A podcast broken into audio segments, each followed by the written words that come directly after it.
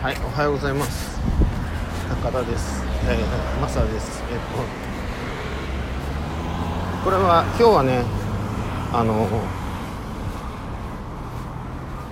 ヘッドホンつけてないので聞こえづらいかなというふうに思いますけれども、えー今は僕は札幌のね街の方に向かって歩いています。で、まあ札幌の方まで歩ってもで帰りは例えば地下鉄とかを使ったとしてもうん大体僕は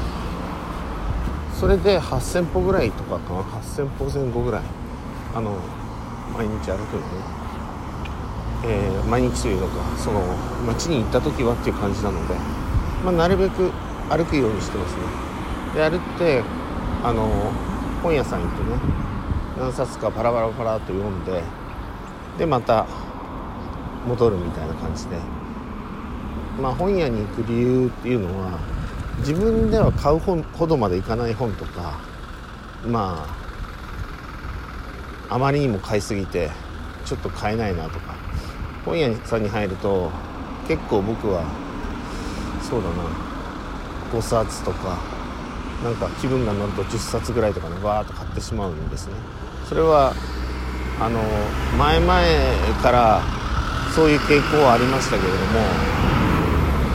なんかこうたくさんあってそしてそれをダダダダって読んでいくっていうのがもともとまあ性に合ってると言ったらおかしいですけれどもそうなのかもしれません。で気候を始めてからね気候とかまあ本読むということを習慣がつき始めたのがやっぱり2000年前後くらいからなんですね。なので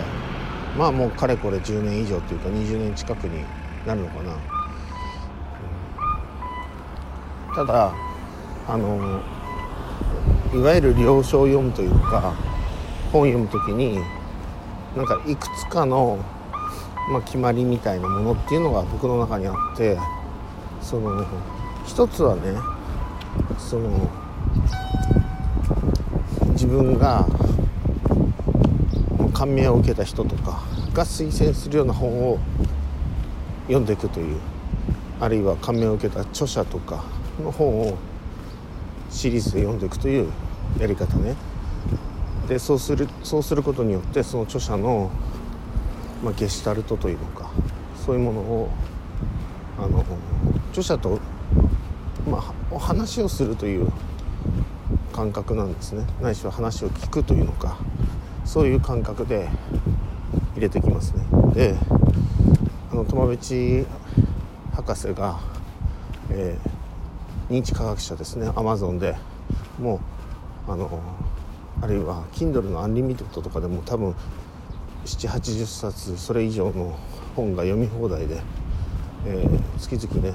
980円とか確かかかると思いますけれども、まあ、読めるようなねあの方ですけれどもあのその方の本あるいはその方が推薦してくれた本というのを読んだりしています、えー自分がね選ばないような本ですよね。普段はね。まあ友部博士ご本人の本は僕が好きだから読むんですけれども友部先生が勧める本っていうのはあのおそらくはその方が推薦してくれなかったら僕は読まなかったであろう本がたくさんあるんですね。確かね20冊弱だったと思いますけれども、えーそれを一番最初にというのかな、うん、2007-8年の時点でそういう本を読み始めました。それから、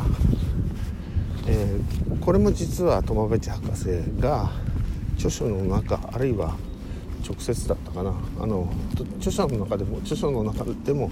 あの推薦してますのであのそのそういう読み方ね。一つは本屋に行った時にいわゆるベストセラーというかなんかランキングみたいなのありますよね。それで1番から100番までを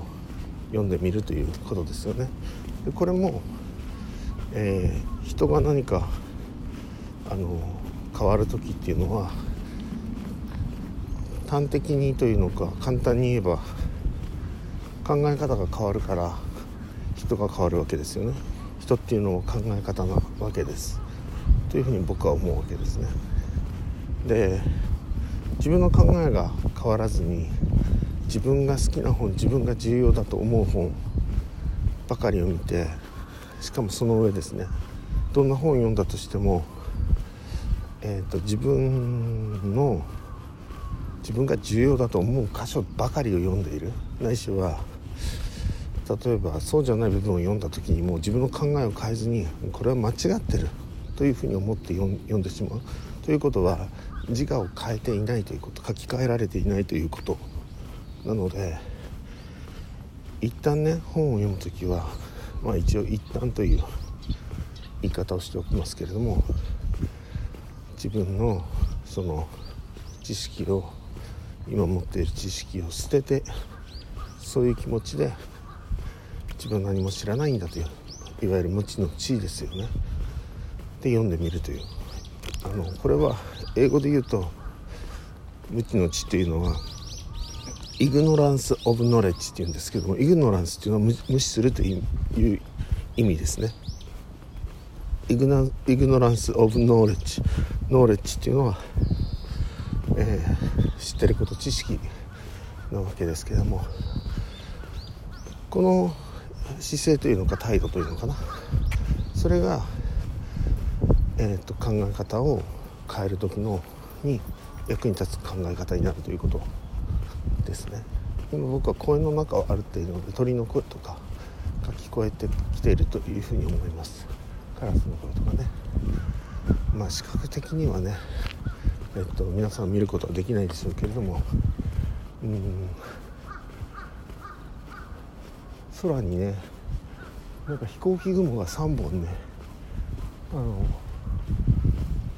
筋が見えるんです。札幌ではすごく珍しいというか僕はあんまりこういうの見たことないけどもなんかよくある曲芸じゃないけどブルーインパルスがなんかこうねオリンピックの時に五輪の輪を描いたみたいなのあるでしょ。あんな感じのが五輪の輪じゃないですけど3本がねずっとね続いてるのが見えますね。3本線。3本線って何でしたっけ？なんかなんだっけな。アシックスじゃないけどなんかジャージとかでありますね。ああいうラインみたいな感じで。綺麗に出ています。札幌の中島公園というねもう僕の自宅から5分ぐらいのところですけれども中島公園の中を通ってすすきのという地区ですよね。えっ、と全国の人はすすきのというとなんか風俗店？ねキャバクラみたいな感じのイメージしかないと思いますけどももちろんそういうところもあるんですけどもそうですね札幌の人から見るとどちらかというと何て言うのかな街で飲むとかみんなで集まってね今週なんかありますよね。いろんな、まあ、大学生のクラス会から始まってねあの会社で飲んだりとか昔の仲間と飲むとかいう時はすすきので飲みますね。新宿みたいなもんかなというふうに思います。であのまあ、そのすすきのというのがあってそれから大通公園という駅が次にあってでもう一つ北に行くと JR の札幌駅に札幌駅というところがあのそれが僕の住んでるところから住んであの掘ってる南北線というね札幌の南北線という地下鉄のあの駅なんですけど。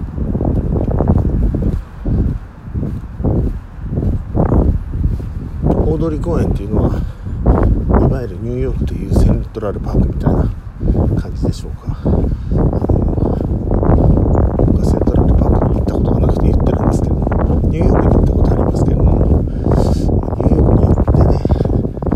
行ってあセントラルパークここかというふうにで指をさしてそこには行ってないというね、えー、何年だっけな。91年。2月ね。湾岸戦争が終わった直後に終わったその日にアメリカに到着してね。2週間ぐらいしてから戦争が終わったことを気がついたんですけども。湾岸戦争ですよね。そうそう。ガルフワーとか言いますよね。英語ではね、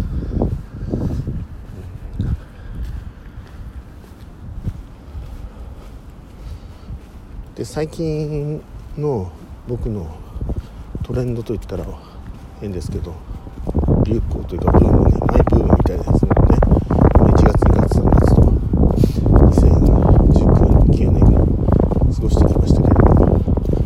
えー、2019年のお正月1日から7日までね東京で、えー、いわゆるあのセミナーの計画をしていったんですけれども、えー、あとオフ会とかねそれから個人セッションとか、えー、やりましたね。楽しかったですけども。その前10月ぐらいにやったのかな。今結構僕の中ではあのこれでも動いてる方なんですね。えっ、と本当これでもしたら変ですけども動いている感じで、えー、メインは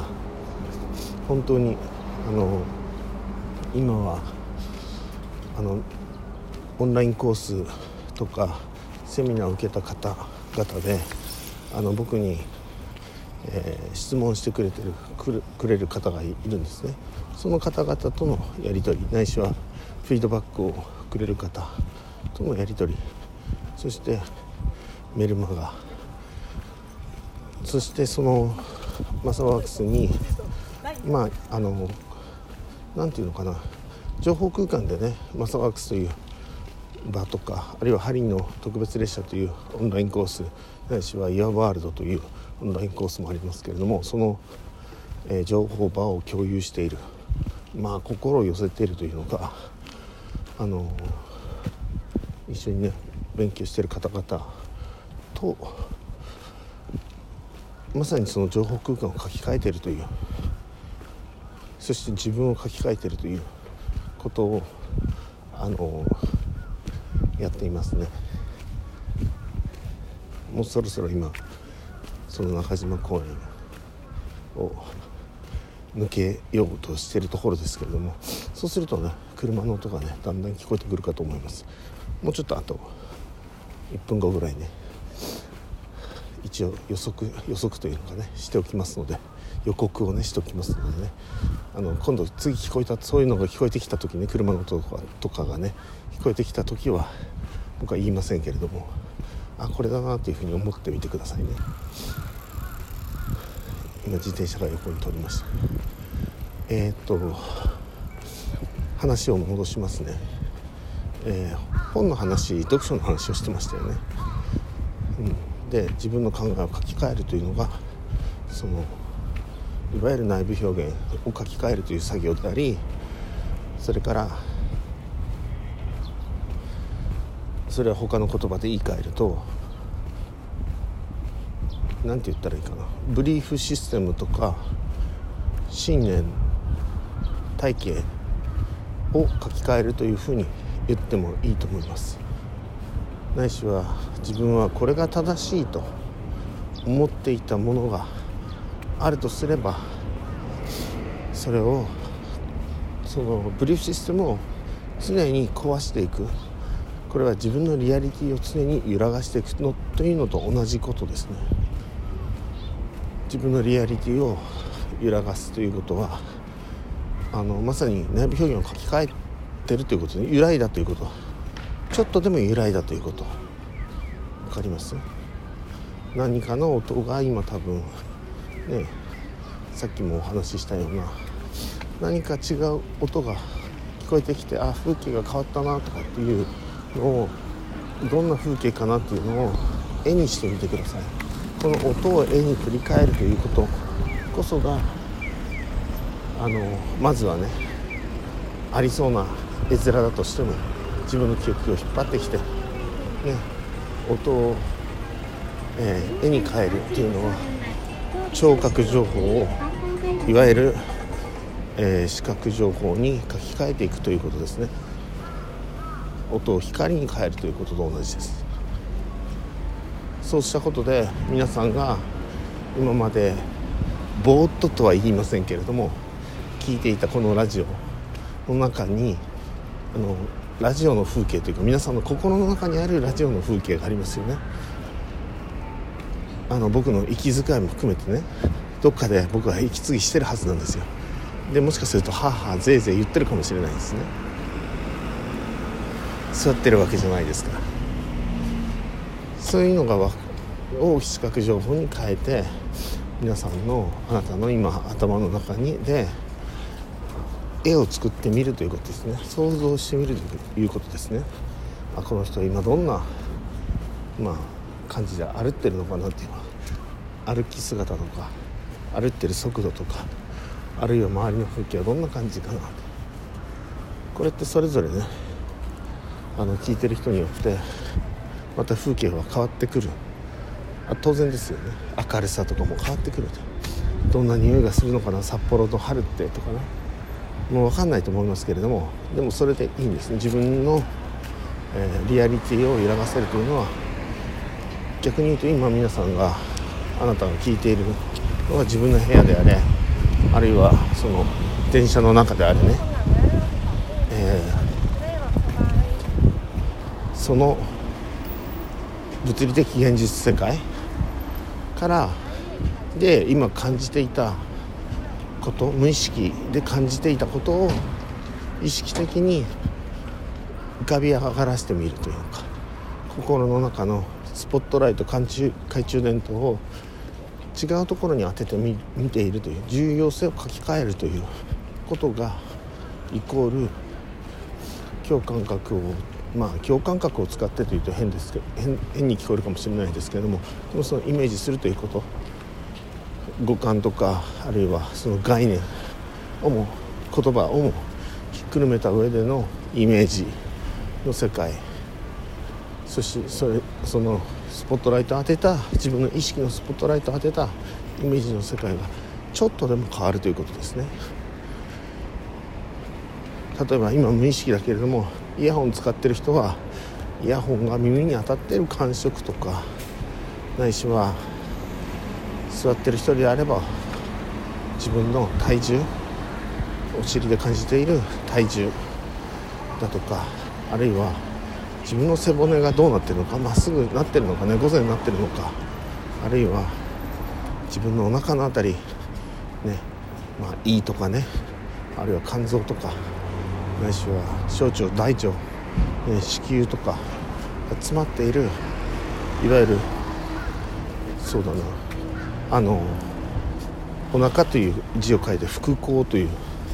なんか例えばその中の状況をちょっと自分で感じてみる、あったかさ冷たさ肌で感じている部屋の温度あるいは外気の温度のあったかさ冷たさそういうものを感じてみてっていうあのトレーニングというのかな。そのことで自分の自分がどこを見るかということでその人の内部表現が変わってきますよということですね。でこれって読書の話から来ましたけれども読書をしてる時にそれを例えば音読するという方法もありますあのいわゆる朗読ね。するのもあるし頭の中で音読する。頭の中で音を。普通そうだと思うんですけども。今度それをあのイメージで読む風に変えてみたり人の話を聞いた時に今これ人の話を聞いてるわけですけれどもイメージで聞くっていうことですね。その人の状況その人が喋っている時の状況旅行の話をした時にあの状況を思い浮かべる。そのための例えばインタビューをする。相手が思ってることを聞き出す。今イメージしたことを。例えば人が、えーと、ハワイに生きてきた生きてきたよ。えー、ハワイってどんな感じ？例えば暑かったとかっていうと相手の心をそののスポットライトの場所を変えることができるわけですよね。あ暑かったよ。とでもねなんか例えば日本でいうような熱帯夜眠れないとかっていうのじゃなくてもっとすがすがしい感じだよねとかね。カラッとしてるんじゃないんだけどやっぱり海のそばだから。でも匂いも違うしあの見ている風景も違う。みんな例えばビーチでは水着になって楽しそうにね。もう何年に1回とか一生に1回の旅行の人もいるでしょハワイへのね。で家族もいれば恋人たちもいれば恋人を探してね。うろうろしている、え 男の子も女の子もいるかもしれない、ね、そういうようななんか地元の人、ね、観光客の人。どんな人が多かった？あこういう人見たよ、僕が行った頃は日本人の団体結構多かったですよね。今は中国人が多いんだよとか、うん、前は多い多いと言いながらもう1割でもね日本人がいたらすごい多いって感じたのが今もう半分がエイジアンなんだよとかねアジア人ね。とかあのそそれを質問することだけでも実はあなたが質問した時にあなたはあなたのトレーニングをしてる感覚もあるでしょうけれど相手にとってのその相手の内部表現も書き換えるまではいかないけれどもあの内部表現をうん何て言うのかな。まあ心のスポットライトを動かしてるという意味ではリアリティをを揺らがせてるんですね。かるでしょうか？今例えば天井が見えたり壁が見えたり床が見えたり空が見えたりするしてると思います、ね、目をつぶって聞いてる人はいないと思うので外だったら車が見えたりとか人が見えたり他の人が見えたりとか地下鉄の中だったら、ね、なんか、うん、窓が見えたりとかね。そういうあの僕の言葉を僕が言葉をそうやって聞けたことであの皆さんのあなたのリアリティが揺らいだんですね。でここがねこれすごく重要なんですけど R 揺らぎってよく言うんですよ。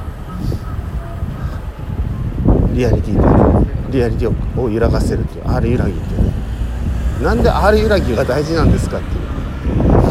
うところねこれあの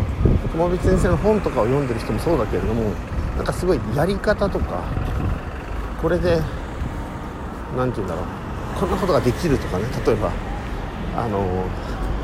一目惚れもそうでしょうしヒーリングもそうでしょうしなんだろうなそういう書き換えができるよっていう。でもあのそれは知ってるわけですね。とそれとあるゆらぎのやり方ハウトゥーみたいなのも知ってるわけですね。でもなんでそれができるのかっていうからくりの部分ですよねあれはもっと言うとなぜ我々はヒーリングあるいは内部表現の書き換えを学んでいるのかって言った時にそういう自分の質問っていうもともと持っている自分がなぜそれをやるという怖いの部分っていうのにあのフォーカスをすることですね。ある揺らぎをするのは何かっていうことですね。ある揺らぎをするのはどうしてかということですよね。なぜある揺らぎが大事なのかということです。これがすごく大事なわけです。R が揺らいだ時あるいは R を揺らがせた時これが大事なわけですなぜならそれが書き換えのチャンスなんですよ書き換える時というのものはまさに書き換える時は一瞬なんですけれどもそのお膳立てというのかな。全てをセッティングして本当に準備プレパレーションというないしはプレシュエーションでもいいでしょうけれどもそれが全てだというふうに、ね、仕事は準備がね全てとかね本当に仕事には言いますよね。このプランニングっていうのかそのデザイニングっていうのかっていうことがまさにホワイから始まってそして「How to」とか「What」とかそういうことに向かっていくというところ、うん、インサイドアウトというのか全ての、うん、重要かつ永続的なねその書き換えというのか変化というもの。というものは僕らの内側から始まってそして外側に向かっていくという。情報が先で物理が後と。あの全て同じこととは言いませんけれども、まあ、抽象度上げると同じことを言っているんですね。僕は数学者でもあの理系でもないので全く偉そうなことは言えないですけどもあのいわゆる情報というのか数学の世界でいう不完全性定理というのと物理の、